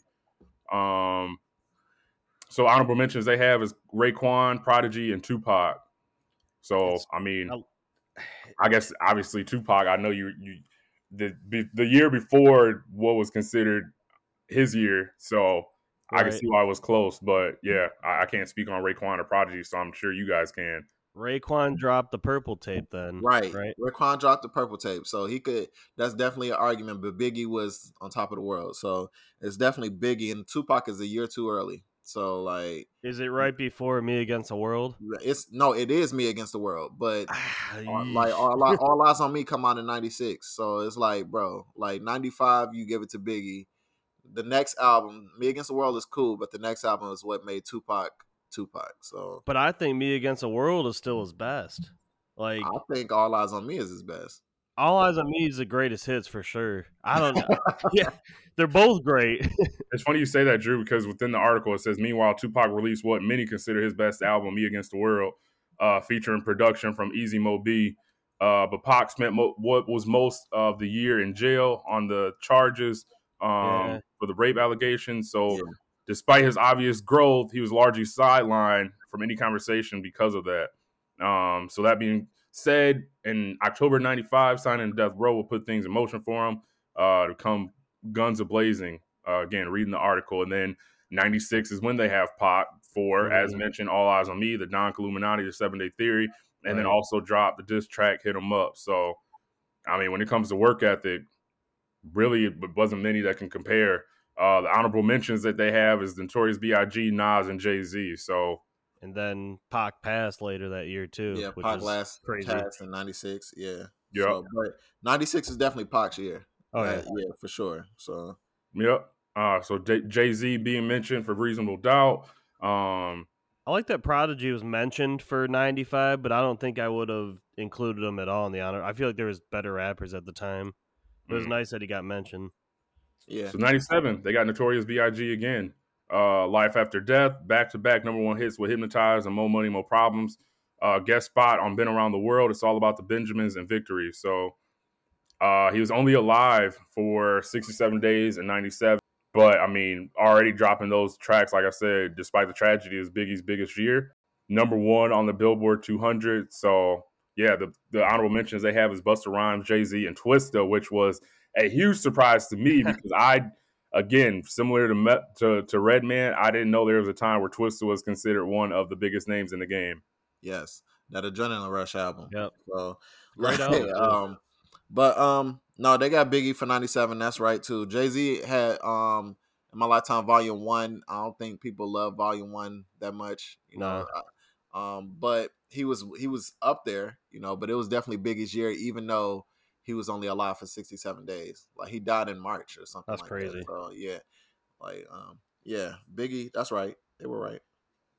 Okay. So, ninety-eight, they have D M X, which, again, if you haven't checked out some of our old episodes, please go back and listen, because we've talked about uh, D M X. We've talked about Ice Cube, uh, talked about Redman, Method Man. So, a lot of these artists that are being named, we have information on them. So, yeah, he dropped It's Dark and Hell Is Hot, Flesh mm-hmm. of My Blood, Blood of My Blood, guest spots on Money Cash Holes and Money Power Respect. The honorable mentions they have is Jay-Z, Big Pun, and Lauryn Hill. So I can say I am familiar that Big Pun at one time was one of the best in the game, as was Lauryn Hill. East Coast was running shit. I'm going to be honest. ninety-eight is probably the hardest year to judge, because it's probably the greatest year in hip-hop history.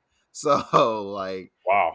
Like, yeah, ninety-eight is like, but I think they gave it to D M X because he released two albums in the same year. Right. Like, and, and they both went multi, number one. Mu- yeah, say multi-platinum selling yeah. albums too. So, Because so. Jay-Z had a huge year with Volume two. Lauryn released the... Miseducation. Miseducation, one of the more yeah. classic albums. Big Pun released a classic album. Uh, Capital Punishment. Yeah. Damn, damn near anybody who released the album in ninety-eight is a classic and you've heard it before. So ninety-eight right. is probably the greatest year in hip-hop history. So that's probably tougher to... judge, but I understand why they gave it to X. Like, so. mm-hmm. I agree, bro. That's that's to to think that's when Jay-Z dropped Hard Knock Life, um, and became a pop star, selling five million copies of Volume Two. That's wow. Um, and all those Lauryn artists were East Coast artists, which is crazy, right? Yeah. Lauryn Hill sold eight million when it comes to the Miseducation of Lauryn Hill. So wow, um, yeah, that. Gerard, when you say ninety-eight was probably the best year, that's that's high praise, but I can't you can't say that's not accurate. So going into ninety-nine, they have Jay-Z. Mm-hmm. Um, like we said, ninety-eight is when he dropped Volume two, Hard Knock Life, Volume three, uh, Life and Times of Sean Carter, guest spots on Heartbreaker and Lobster and Scrimp. So yeah, they said that's ninety-nine is when his confidence was at an all-time high. Uh, and they summed it up with the lyrics that say, "You got a little flow, that's cool with me, but none of y'all motherfuckers can fool with me." So, um, yeah, that summer is that's when he contributed uh, "Jigga My Nigga," the Rough Riders. So the honorable mentions they have is D M X again, Eminem, and Nas. So, I mean, while Nas won the one year, he's also been an honorable mention as well, a few years going. But yeah, any thoughts on that? Yeah, yeah, I wanted to put Nas on there. Um, I think he had Nostradamus and the Lost Tapes in that year.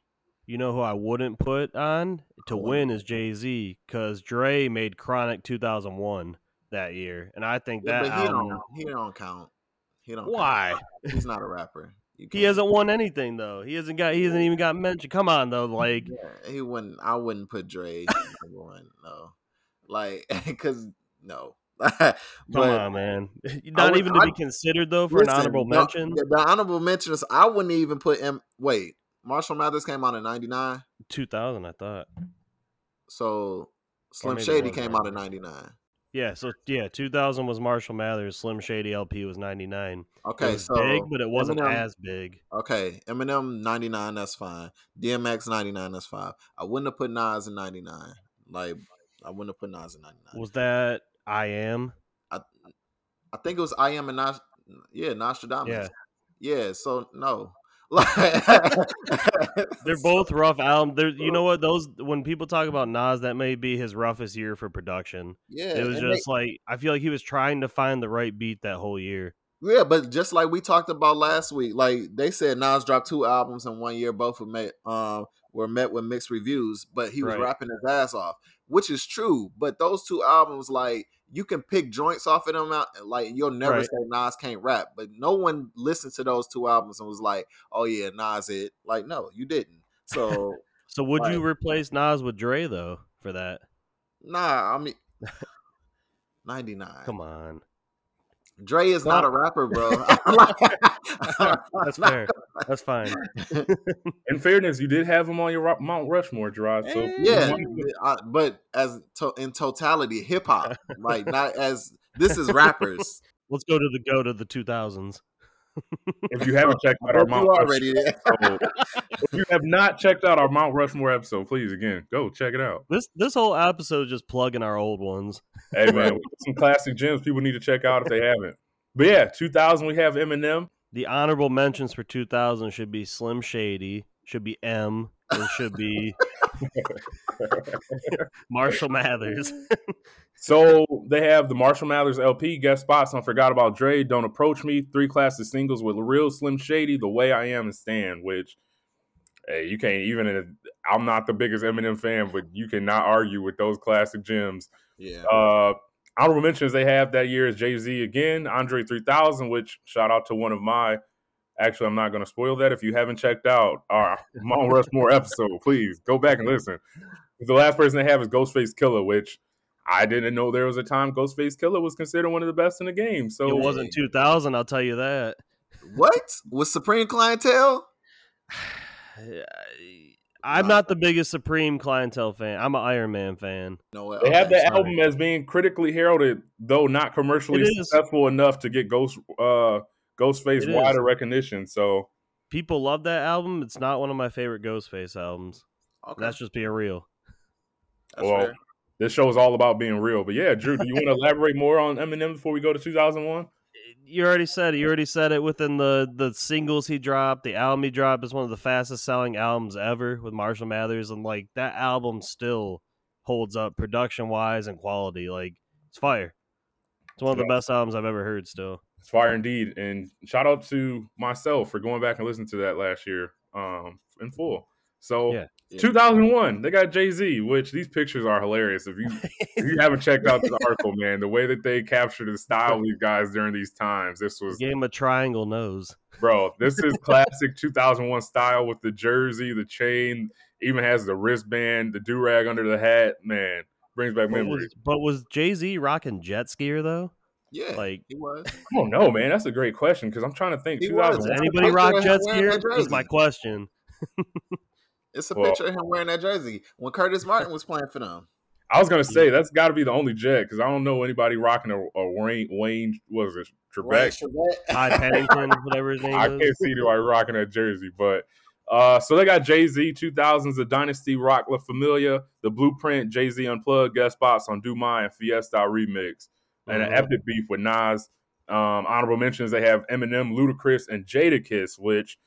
Although Jadakiss was relevant last year, and I know he's he's one of the top in the game, and a lot of artists, one of their top rappers, I didn't know there was a time where Jada in the early two thousands was considered best in the game. Mm-hmm. Yeah. Uh, you got to, at the time, he had uh, Kiss, what is that? We Gonna Make It. We had Knock Yourself Out and Put Your Hands Up. Yeah. Kiss the and Game Kiss the Goodbye, goodbye the yeah. album. So, yeah. The only one I'm disappointed in, I think they should have put Nelly in here.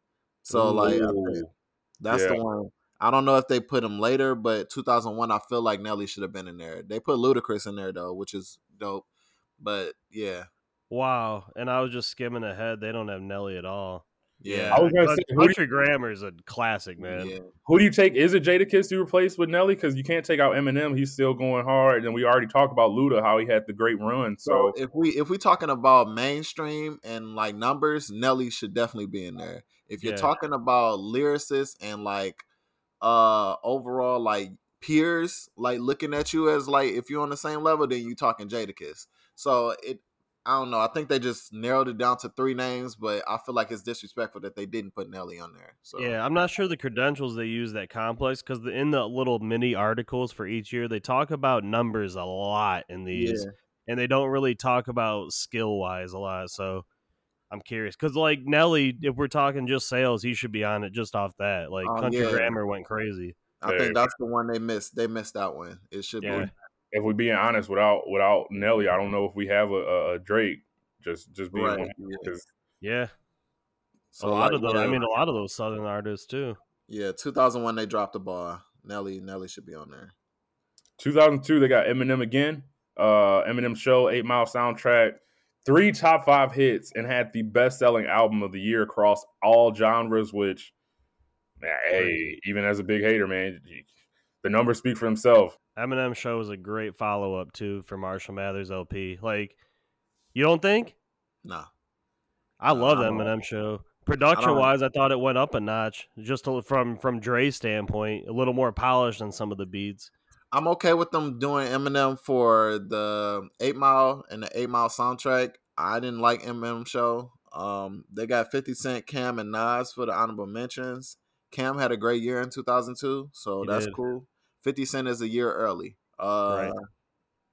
That's what I thought when I read the article. I'm like, wait, how is it not Eminem? And then I went to And Nelly's still like, not mentioning no two. Nelly's still like, not, yeah. like, yeah. Gerard's over the list now. Yeah. I want to do something real quick. We mentioned um, the Eminem Show. I just want to go through the tracks real quick, real fast. Oh, yeah. To see. Um, so we got number one, Curtains Up, a skit. Number two, White America. Um, business. Three, Business. Cleaning Out My Closet. I'm not even looking. I could just do it. No, Cleaning Out My Closet was definitely a classic. Uh, Cleaning Out My Closet. Drew, you want to keep going? I'm, I'm impressed to see if you can keep going off memory. Five is a skit, right? Uh, no, Square Dance is five. Oh, that's one of my favorites off the album. Six is a skit, uh, though. Six is a skit. Seven is Saying Goodbye to Hollywood or Soldier. Soldier, yep. And Soldier, then, then Saying Goodbye to Hollywood. Yep. Uh, what are we on, nine? Yep. Drips, which was a little fun fact, not on the edited version. Uh, ten, Without Me. eleven is skit. Or, yep. no. Paul Rosenberg skit. Yep.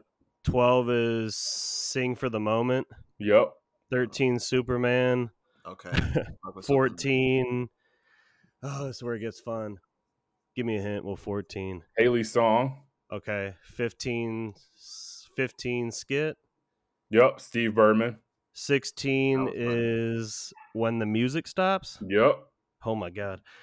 seventeen is What You Say with Doctor Dre. Say What You Say. Yep. Say What You Say. Yeah, like eighteen, eighteen is um, do, do, do, do, with D twelve. I can't think of the name of it. Nope, nope, nope. No? It's a very popular song. My Dad's Gone Crazy? Nope. That was Damn. nineteen. I lost it. Sorry, boys. No, you're good. That's eighteen. You know this song. It's a popular song. And I might have been, we might have talked about this as a single at one point. Oh, Till I Collapse. Yep. Yeah. Then nineteen, Dad's Gone Crazy. And oh, then no. twenty is Curtains Closed, a skit. Drew, that was, Drew that, that was, the that was same reason. Yeah, that's dope, Drew. That was very good. I memorized those, man.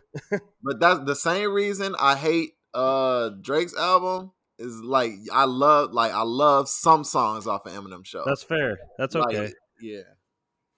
No, that I mean, it's a lot of classics on that, so I, I don't yeah. know. It's kind of hard to disagree with Drew, but, um, so yeah, two thousand one was or two thousand two was M. two thousand three, as we already mentioned, was fifty Cent. Um, Get Rich or Die Trying. Really, nothing more needs to be said. Number one hits with In the Club, twenty-one Questions, then guest spot on Magic Stick. We All Die One Day, and The Realest Killers. Damn, to bring hands down. You can't yeah. take it away from fifty Pro three at all. The craziest I'm... thing is Jay released the Black Album in two thousand three, and you still cannot say two thousand three did not belong to fifty Cent. Like, that's so crazy. like, so. That's insane. I mean, they got honorable mentions: Jay Z, Eminem, and T I. Jay Z's retirement record, The Black Album, puts him number two on the list.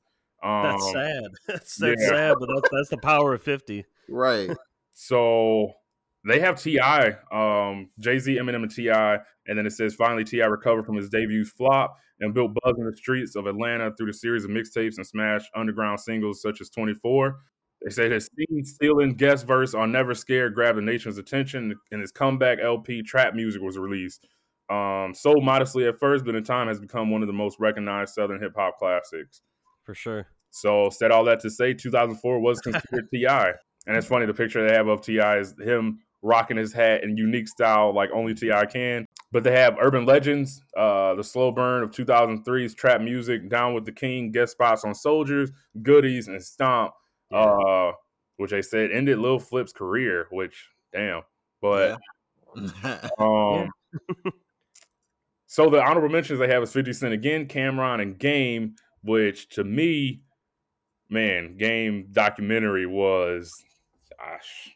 Yeah. That had yeah. a, a special place in, in, in my heart. Uh, still I think does. Still continue to to build upon the success of uh, fifty G Unit, but I mean, Urban Legend was, I mean, you can't really argue that, I, I guess. I think I listen to Games more than I listen to Urban Legend. I that that's true for me too. But but, but I'm not saying Urban Legend. Urban Legend's amazing, great album. But I I'd, I'd put Game personally. Yeah. Any thoughts? Anything to add on that before we go to oh five? So the, the honorable mentions was fifty Cent and Cameron. Yeah, I give yep. it to T I. T I had a great year. Yeah. What about Game? Who? On oh five. On oh five. oh five had Jeezy. Um, Let's Get It, Thug Motivation one oh one, Trap or Die, Boys in the Hood. I, I mean, he created trap music. Yeah, I mean, it, it, pretty much, like pretty much created trap music with that album. Thug Motivation one oh one. It, it just it's it's one of the best trap album mixtapes, whatever you want to call it, that you will ever get. So, do you remember freshman year of football too? Like, I feel like that was our theme that whole year. That album, you know, I feel like. Every single bus ride, everything, like locker rooms, it's all we played was Jeezy. I mean, you had Soul Survivor go crazy, like yeah. That just man, Trap or Die. I just no, that that was a special time, man. Boys yeah. in the Hood too. Yeah, honorable mentions they have is fifty, Game, and Common. Common is one that I'm very surprised to see, but, but I'm not. Have you heard B? Yes, phenomenal. Not cool. So that's that's the reason why Common is in here, and that's well deserved because B was an incredible album. It is, um, and it's it's crazy to consider that the people that he was competing against, like uh, fifty Cent, like uh, the other guy, and like and like Jeezy. Well, I can't wait for that Game and Hit Boy album so you can say his name. Yeah, Redacted and Hit Boy. Yeah, you know what's funny? They they they mention how. Uh, Jeezy first broke nationally because of Gucci Mane's Icy, and just thinking about how big of an impact that song had on both of their careers and personal lives, it just mm-hmm. man, that's crazy. Wow, that's crazy. Uh, two thousand six, Lil Wayne. Yeah. Uh, two thousand five, The Carter three, Like Father, Like Son, Dedication two, Marriage, uh, and then guest verses on Gimme That, Make It Rain, and You. Um, but this is when this is when Rain uh, Wayne really starts to. Uh, yeah. You know, go to that next level. This go one Wayne go crazy. Yeah. um, honorable mentions they have is T I Pusha T was one I was very surprised to see in two thousand five.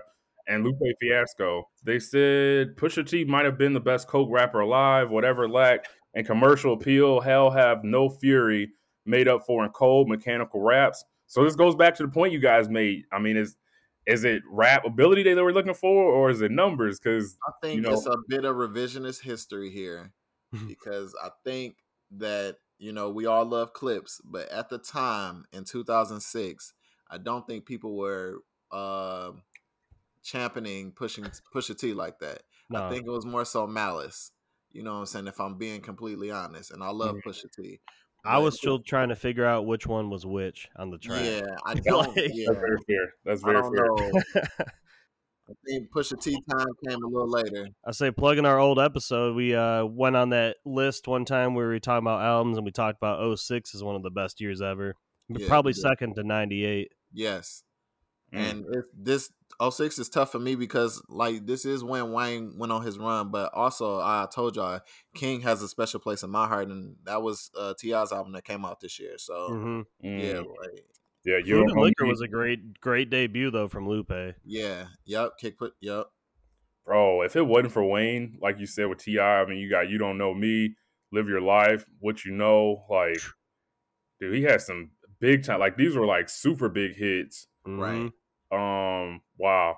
So yeah, obviously was shocked by Pusha T, but then Lupe. Don't want to forget Lupe. I mean, you got Food and Liquor, which I know a lot of people uh call very, very good album. Um. Yep.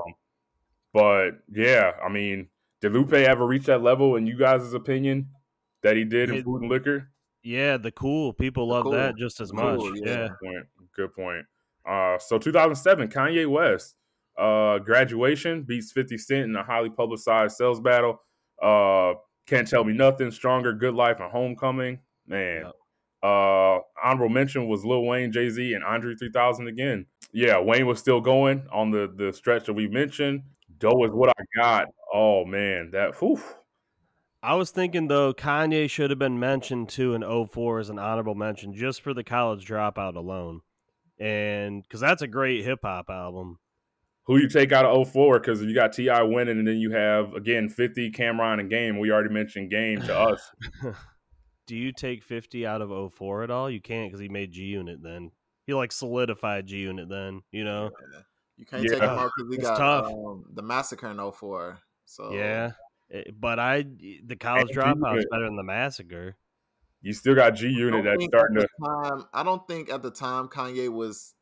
I think once it became the late registration, that's when Kanye became Kanye. I agree.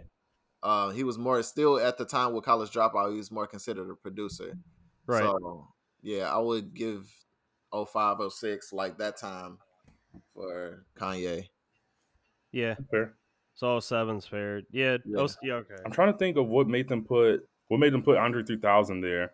Um, the, um all those features probably right yeah and yeah, uh, what is a slightly disappointing in hindsight event was the return of Andre three thousand, Three Stacks comeback highlighted by a series of memorable guest verses, so like you guys said, uh was ultimately a tease for a solo project that never materialized. Still, you couldn't shake the feeling that every time he dropped a verse it became the most talked about yeah. sixteen of any given moment.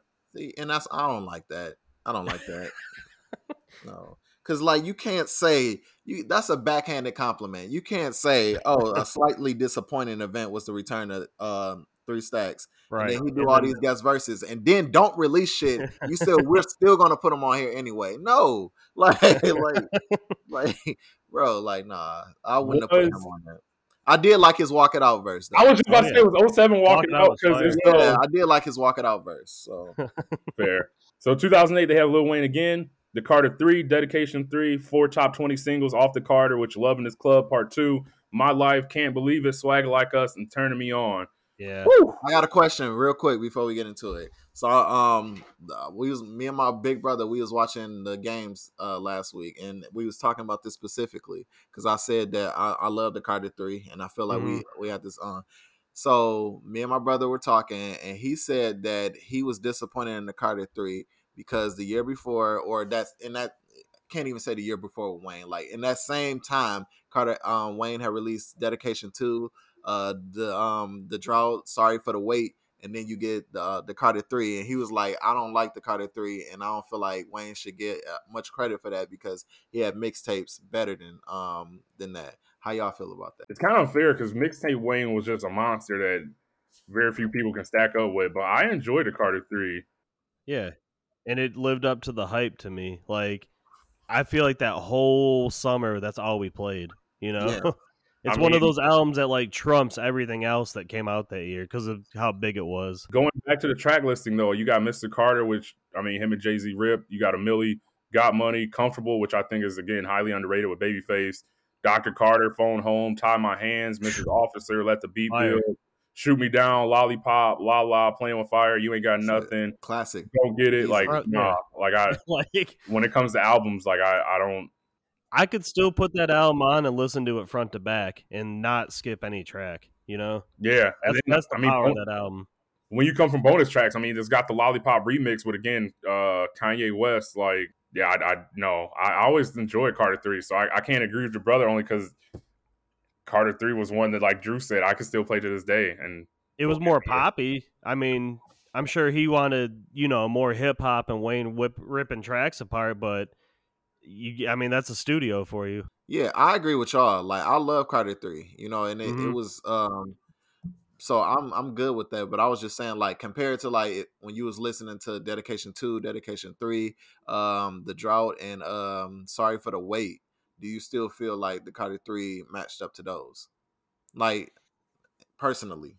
Yeah, I just, I mean, I just knew that studio albums and mixtapes were going to be different, you know? So okay.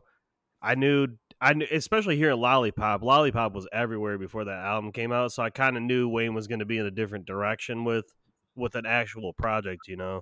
Right. So I, lo- I, I mean, Carter three is still up there for me for Wayne projects. Yeah, me too. Yeah, I guess it's just looking for different things because mixtape Wayne, I feel like the anticipation was hearing Wayne over somebody else's beat and seeing how much better or worse he could be for the that most too, part. Yeah, um, yeah, because I feel like he was just like he had all this built up anticipation from the mixtapes, and then you heard the Carter three, and like y'all said, Carter three is way more commercial. So like sure. It's a different sound and feel than the mixtapes. Like So you listen to it and be like, dang, this ain't this ain't what I heard all summer. When you heard three Wayne mixtapes in the summer, like so, yeah. like so. I mean, like, it's yeah. it's a it's a very good question because it is two different sounds, but I just feel like you can't slander Lil Wayne for the Carter Three because, I mean, yeah. the hits are unquestionable, the numbers that you you know are almost uncomparable. Like, nah, I I guess like you said, like with Drew, sometimes when an artist like will have more R and B type songs or like poppy songs, that'll be criticism that he'll say, but like. It was the perfect balance for me on Carter Carter three. I know? Feel like that's the thing. You had R and B, but you also have some songs where it's like uh, Mister Carter, like his his verse on there and Jay-Z's verse. Like mm-hmm. if you was looking for rap, that that got it for you. Uh, Let the Beat Build. He yeah. had bars for you. Like he wrote. You ain't got like, nothing with Jewels and uh, yeah. Fabulous. Like yeah. dude, that's just a bar marathon. I yeah, so I watched them, but it's okay. Well, Joel's was fired too. Yeah, Joel's had a great verse. Yeah. So two thousand nine got Jay-Z again. Uh, Blueprint three, number one, the num- the first number one hit of his career. Which at first, when I heard, it, I'm like, wait, that wasn't his number first number one album. But then I forgot they were talking about actual songs, and the song they're referring to is "Death of Autotune." No, um, Empire State no, of Mind. Empire State, Empire State of Mind. Sorry. Yeah. Uh, Jay-Z's biggest hit ever. Um, man, I forgot that the auto-tune was hilarious to drop because everyone was using auto-tune. So everyone was pissed when he dropped that too. Everyone yes, was pissed. um, honorable mentions. So they have Kanye West, Drake, and Gucci Mane, which I'm actually glad. I was happy to see them have Gucci because I've mentioned it on the show before, but like I feel like this was possibly Gucci's biggest year. Like Gucci, uh, you have Writing on the Wall, Blueprint, the movie three D, uh, singles like Wasted, Lemonade. Like I mean, what was it? State versus uh, Roger Davis? Roger Davis, Davis. yeah. Like no, nah, that that was an amazing album, bro. So no, nah, yeah. shout out to them for putting uh, Gucci on there, and then Drake. Uh, started to show signs. They say he had So Far Gone, which was released in late two thousand nine with Best I Ever Had, um, Successful and Forever, uh, and also I'm Going In. So, yeah, I yeah. mean, and Kanye had Knock You Down, Walking on the Moon with the Dream, Make Her Say, uh, Kid Cudi Forever, um, or Forever with Drake, sorry, and then Run This Town with Jay-Z. So, Yeah. Um, kind of a preview because two thousand ten they had Kanye West, uh, My Beautiful Dark Twisted Fantasy, which there's no words needed for that. Another I mean, one of those albums, man. Another yep. one of those albums. I would say it's funny for those who's got Ross and Nikki, and they're both on Dark Twisted Fantasy. Yeah, no, damn, I didn't think about that. Sheesh, it says ironically, despite rapping at a higher level throughout the year, the two best verses on My Beautiful Dark Twisted Fantasy weren't from Kanye. Instead, he was able to coax inspired performances from Nicki Minaj and Rick Ross. The later, uh, who saw his growth as a rapper reaches apex on Devil in a New Dress. It says Ross was never perceived as a great lyricist until Deeper Than Rap won him the award for Most Improved Rapper, but nearly uh, flawless Teflon Don. Damn, that was a great album. Mm-hmm. Um, yeah. Say Recovery. Recovery was two thousand ten too, which is where me and Gerard were saying that point in M's career where it changed. It went a yeah. whole different direction. So yeah. stop. But compared to Dark Twisted Fantasy, it's not touching it. I love Recovery, but Dark Twisted Fantasy is its own monster still. Bro, they, this is a this is a great argument because I've heard a lot of people say one way or another, but they got the verse of the year belonging to Nicki Minaj on Monster. I'd give it to Ross on Devil in a New Dress, maybe. That's, I mean, I, I mean, I don't know. It's tough. I thought Nicki Monster verse was highlighted. Tough. Yeah. Yeah.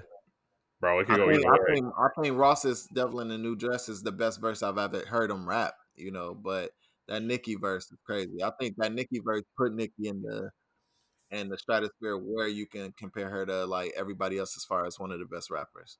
Like, yeah. You know. Um, so it has a rejuvenated Eminem returning to the forefront of rap after kicking his drug habit, abandoning the accent, and dropping the well-received Recovery. Um, two thousand eleven, they had got Drake. Take Care, which to me, again, is my best or favorite Drake album. I'm trying to see here. Bill Simmons once called LeBron James a car wash everything package, saying you see an athlete get handed the everything package maybe only five times in your life. Drake is like the LeBron of rap. Oh, what a compliment. Rap, sing, crap projects, create a soundscape, and drop meme-worthy lines. Shout out to my GOAT. Might as well package this in two thousand twelve together, B. Yeah, because, I mean, Drake is both years, but honorable mention in two thousand eleven was Rick Ross, Jay-Z, and Kanye. So, yeah, I mean, this was Watch the Throne. So That's when Drake came into his own. Yes, he I did. feel like I feel like these complex lists aren't really giving much love to like double albums like that, or like uh, compilation albums, because mm-hmm. you know, I mean, half of it's one artist, half is another. Like, yeah. uh, like Q-Tip and Fife, you know. So yeah, I think they're they're giving a little more love to like solo albums that really blew up. Yeah. So twenty twelve, Drake again. Um, twenty eleven's Take Care. Uh, and then a bunch of guest verses, which Stay Scheming, No Lie, Amen, Pop That, Fucking Problems, which, whew, uh, you know, just started coming, like you said, in, into his own. Yeah. Man, I mean, I, what more can you say? Honorable mentions, Kendrick Lamar, two Chainz, and Rick Ross again. Uh, this is when two Chainz dropped True Religion, um, and then also dropped Spend It, uh, was on Mercy. So mm-hmm. big year for him. Kendrick Lamar. Um, he dropped Good Kid, Mad City. So, hey, man, I guess, oof, that's yeah, um, that's tough. Because I mean, tough. the, the yeah. features were great for Drake, but that album, Good you Kid, Mad City, you kind of have to give it to Kendrick right when that drops for that. Yeah, year, you know. And then Ross dropped God Forgives I Don't. Um, and Rich Forever. Thing. Yeah, oh man. I still, I mean, Good Kid, Mad City trumps trumps Drake singles for that year, you know. Yeah, man. that's yeah. That's but you know, one. I'm gonna call Complex on their shit because you know they got they didn't give it to K-Dot for two thousand twelve, but the next year they give it to K-Dot. Right. I'll be feeling like they want to give it to him the year before, and they'll be like, "All right, we didn't give it to you, so the next year we got you." Like, yeah. I mean, like you said, two thousand thirteen is Kendrick. But, I mean, two thousand twelve is when he dropped the album, but he had the guest verses on uh, A$AP Rocky, Emeli Sandé, I hope I pronounced that correctly, Young Jeezy and Jay-Z, um, and then got on the remix, uh, got Jay-Z on the remix for Bitch Don't Kill My Vibe. I'm, I don't know. I still give two thousand twelve to Kendrick just for yeah. dropping it that year, you know? No, but Take Care, there has to be, I think there's a there's a way you can say, like, it was two people that won a year. Because I think twenty twelve was K-Dot and Drake. I think that's both of the I'll year. Give it that, yeah. Yeah, because I don't think neither one of them was over the other in that year. Like, yeah, I just, I don't know. I feel like it makes it more interesting when you can only pick one. So it's yeah. hard for me to give it to, to just Drake for two thousand twelve, though. No, I agree. I mean, if you were talking albums, Good Kid, Mad City was... I mean, he was great. So, um, honorable mention for two thousand thirteen was Drake, Danny Brown, and two Chainz, which I'm very surprised to see Danny Brown on here. Yeah, so, me too. Um, me too. Says at the end of the spectrum is Danny Brown, who had little mainstream recognition but slowly built himself into a premier underground rapper. Fans continue to catch on to his two thousand eleven album, Triple X, uh, and he keeps slaughtering guest spots. two Chainz is still riding high off the success of his debut album and newfound fame. Uh, the question remains if he can maintain his momentum. And here we are in twenty twenty-two, still talking about two Chainz. So still talking about a new album. Question answered. twenty fourteen, we got Nicki Minaj, uh, The Pink Print, a stream of remixes, and Lucy's uh, first female rapper in fifty-six years to have four number one singles on the Billboard Hot and R and B Hip Hop Songs charts. Um, I mean, I, I don't see a way you can't give it to Nicki Minaj. Wow, honorable yeah, mentions, right. Drake. I'm surprised to see Young Thug and Killer Mike on here. Killer um, Mike made Run the Jewels one that year in fourteen, yeah. and people gravitated to it quick. It was a great album. Yeah. Okay. Huh. Young Thug, I'm not sure, because it just took me to last year to really like anything from him. Yeah, so it says... Uh, no slander. So he has, I mean, songs from two thousand thirteen, Danny Glover and Stoner. Um, I remember Stoner being a big song. Mm-hmm. Uh, says complicated label issues threatened Thug's accent. Thankfully, Birdman stepped in. Rich Gang was formed, and Thugger ruled the summer uh, with his first top forty hit, Lifestyle, which was huge. Um, although Rich Gang's The Tour Part One is full length project to go along with all the buzz, it doesn't capture Thug in all his glory. Understand Thugger's appeal. Look no further than his verse on T I about the money. Great verse. verse. Great verse. Oh, yeah, that was a good verse. Yeah. yeah. Great yeah. verse. Uh, he didn't have the radio hits, club anthems, or nearly as much output. Uh, but Killer Mike, like you said, Drew, released Run the Jewels. So, yeah. And in twenty fifteen, okay. they got Drake again. You see that picture of him? Hilarious. um, two number one debuts. If you're reading this, it's too late. What a Time to Be Alive. First Grammy-nominated diss track with back-to-back. Hotline You're Bling. Right. Okay, okay. You highest did. Starting right. solo single, tie with Best I Ever Had. Launched OVO Sound Radio, which I remember being huge. Damn, I can't believe that's two thousand fifteen. How much did Drake pay Complex to make this list? Because he's in it three times. Like, I mean, there's other people that's, that's, that's on here three times. Consistency, man. Uh, Guest verses on Blessings, Where You At, and Rico, and one hundred. Sheesh. Great year. So, man, this is probably the longest section I've seen for one artist. Golly. Honorable mentions, they got Future, Kendrick Lamar, and J. Cole. If we mention Nelly, I have to say one thing with this list. I don't. They don't have a year where J. Cole, like, won. And I just right. feel like we already discussed it in our group chat, but, like. That's a disservice, yeah. Was Forest Hills twenty fifteen? twenty fourteen. I think it was because we talked about it, and one year where Kendrick won is where we. I'd put J. Cole over Nicki Minaj now for fourteen. No, you won't. No, nah, you. I, I feel like Nicki. No, you won't. All right, all right. I'm I'm sorry. Yeah, twenty fourteen. I mean, yeah, you can't give it to Nicki. So, damn, that's crazy that they don't have him on here at all. Yeah, two thousand sixteen. They have Chance the Rapper. So, um, Coloring Book, which was the first project I listened to in full from Chance the Rapper, and I actually really enjoyed that. I don't agree with what they're saying, though. Like, that's why he should be two thousand sixteen, because mm-hmm. of S N L and the ESPYs. Like, come on. Yeah. Oh, he was in Ultralight Beam. Oh, I mean, it was.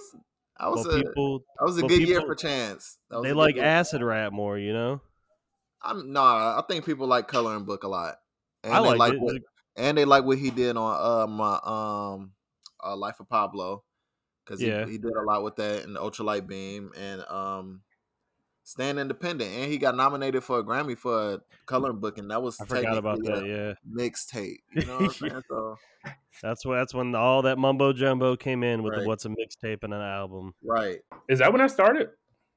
Yeah. A little, he, maybe like a year Chance, before. Chance but... got uh, nominated for a Grammy because he was right. saying like, yo, like I put it, I put this out just because I'm not making money off of it or charging you for it doesn't mean that it's not worthy of a Grammy. Mm-hmm. So the Grammy was like, you're right. Because that came out on uh, SoundCloud. Yeah.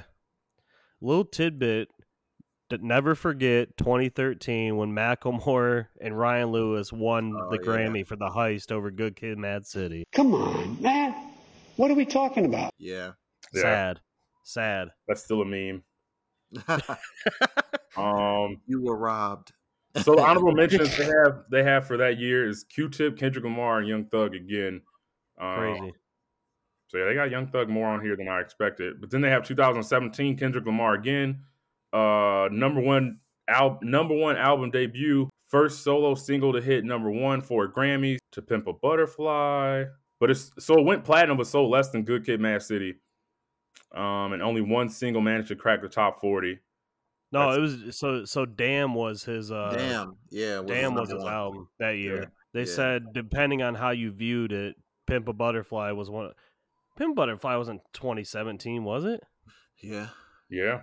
It was. What the fuck, dude? We're, I'm I see twenty fifteen to like now, I can't remember these years. You go back to oh three and I'll tell you every M song in order. like, ah, so damn okay, yeah. I'm like, wait, I feel like we just... They worded it really weird there. That's why. Yeah. So honorable mentions, they have Jay-Z, Cardi B, and Future. Uh, I'm glad to see they had Cardi B because... Yeah, shout out to Cardi. Yeah, I mean, shit, arguably... Bodak Yellow. Cardi was everywhere in twenty seventeen. And I yeah, remember... I, being... I wouldn't be I wouldn't be surprised if they gave it to Cardi because she had just as big as year Kendrick that year. Yeah. So. Bro, twenty seventeen is when is when Future dropped. Future and then Hendrix. Yep. That was Mask yeah. off, baby. Bro. That's a big year. Jay-Z dropped four four four. Bro, I, twenty seventeen was a good year. No. twenty seventeen might be three or four different people. Right. Yeah.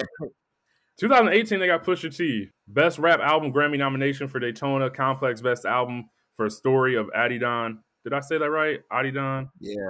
That was the deal. So, I mean... You guys have talked about this. I, I don't. The runner-ups they have is J. Cole, Drake, and Travis Scott. I think, oh, man. I, this is getting into weird territory because I like K O D more than I like Daytona, but I love Daytona.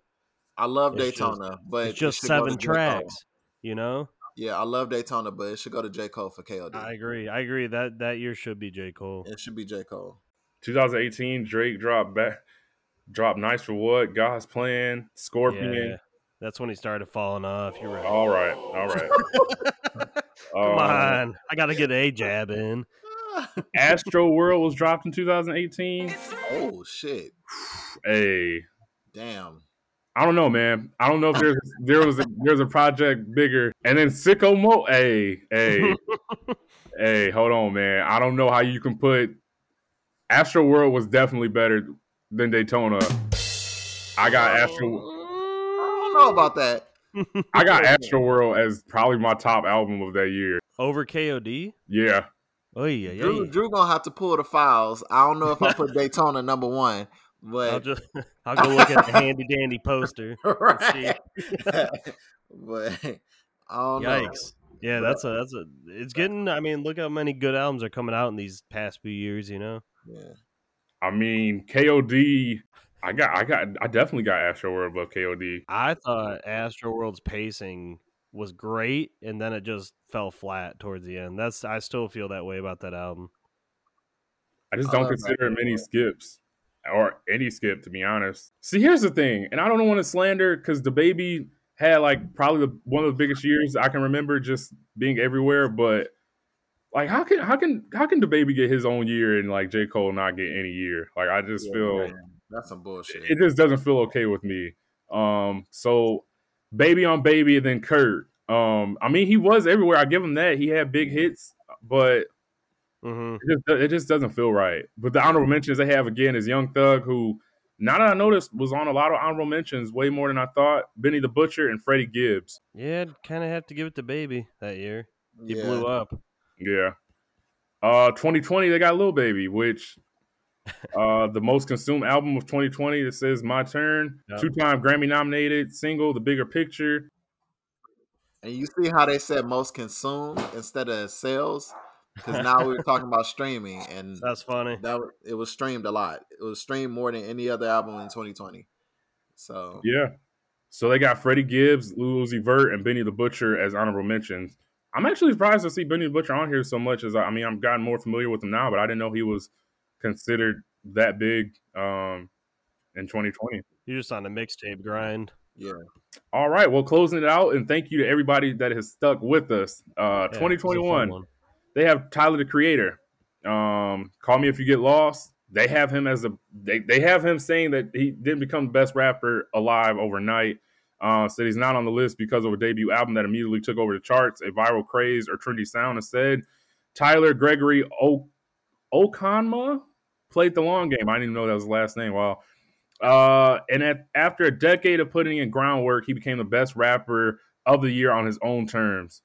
Uh, says to understand the year he had in twenty-one, you have to remember how his career stacked back in twenty eleven uh, with Yonkers. Tyler was a cockroach eating. I'm glad I never saw that. Ski wear mask, ski mask wearing ringleader who yelled about burning shit. Man, this just helps you understand the growth because I'm telling I don't you. remember some of this stuff from Tyler. But let's plug our album from or uh, plug our pod from last week because we talked about all these albums. Yeah.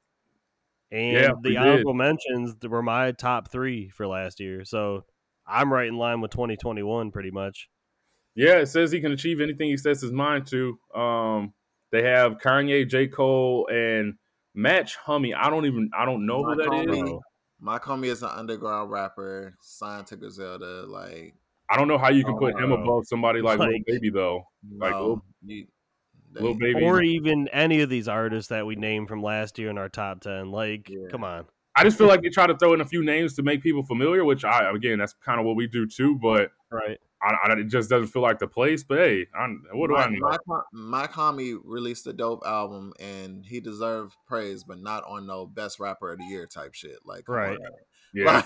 Like, I don't know. If we talked about J. Cole and if he was to win a year, I feel like twenty twenty-one could have definitely been a year that he could have won as well. He could have, yeah. Um, been, you know, I, I, fuck mean, with, I fuck with Tyler's album, but I think this should have been J. Cole's year. Even if you're not even talking about, because this isn't even specifically towards albums, but you got to think, like, he played basketball in professional league. Mm-hmm. Uh, he dropped his shoes. Yeah. Um, I finally had people featured on his album, had a great album, like, Concerts, I don't know, man. I, if I was to go twenty twenty-one, I feel like I would have to go with J. Cole. But yeah, I mean, that's the list. Again, we appreciate y'all sticking with us. Um, we'd love to hear y'all, with, whether y'all agree, disagree. Uh, check out the list for yourselves. Take a look. Um, educate yourselves on some of the early artists. But yeah, that was fun. Uh, guys, you got anything? I got one more topic real quick before we get out of here, but anything we want to ask specifically about the best rappers alive? They disrespected Nelly. They did. Uh, you know what? That's a great place to end for that segment. Great place to end. Um, so yeah, before we get out of here, man, just wanted to touch upon, uh, we, we previewed or said our expectations for who we thought were, was going to get into the Super Bowl. Uh, we know who's in the Super Bowl now. My prediction was so close. I just didn't know that safeties were, you know, unable to get interceptions that hit them directly in their shoulder pads. Ah, phooey. Oh, that's too bad. I just, I was so close to a Matt Stafford non-Super Bowl, man, and ah, now sorry, I just got to keep hearing about it. Got to keep hearing how great he is and how he just never had help here and just all this crap. But uh, yeah, shout out to the Cincinnati. Dude, start playing violins over this part, bro. Like, yeah, please, please.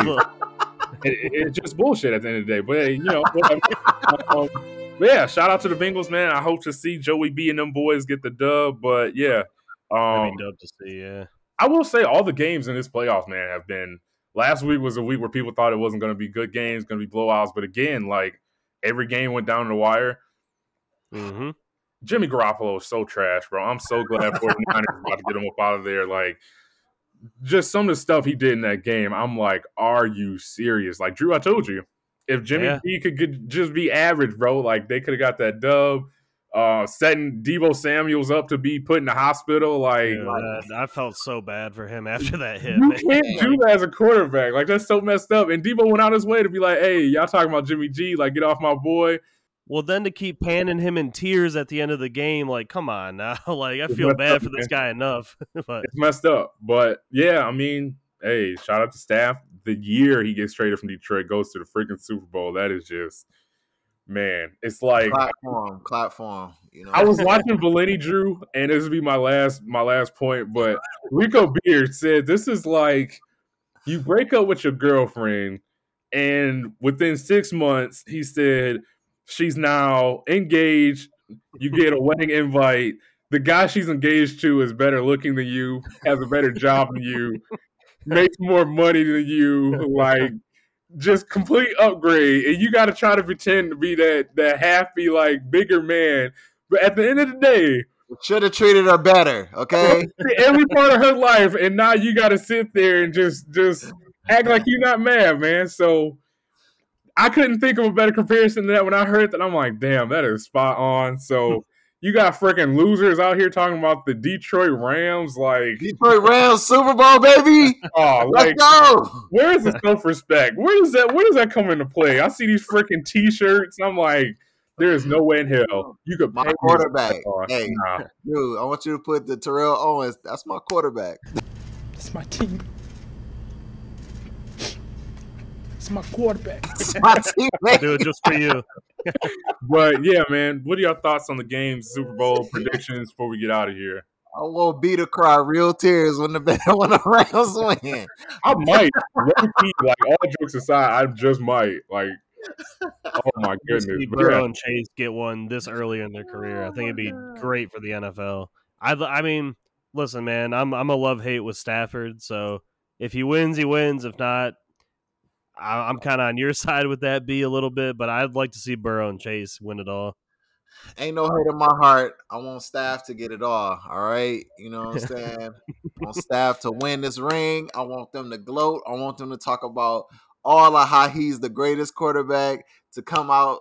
And since two thousand nine, he worked his hard, sweat, tears, and and now it's, now it's all culminated yeah, into a championship. Word. I want to hear it all. I want to hear it all, okay?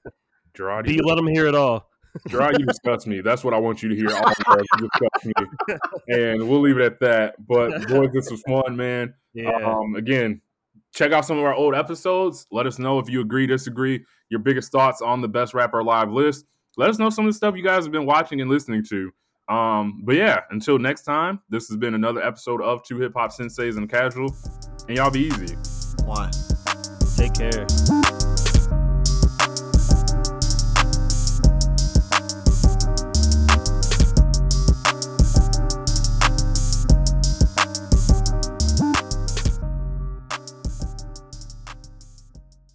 Two Senseis and a Casual.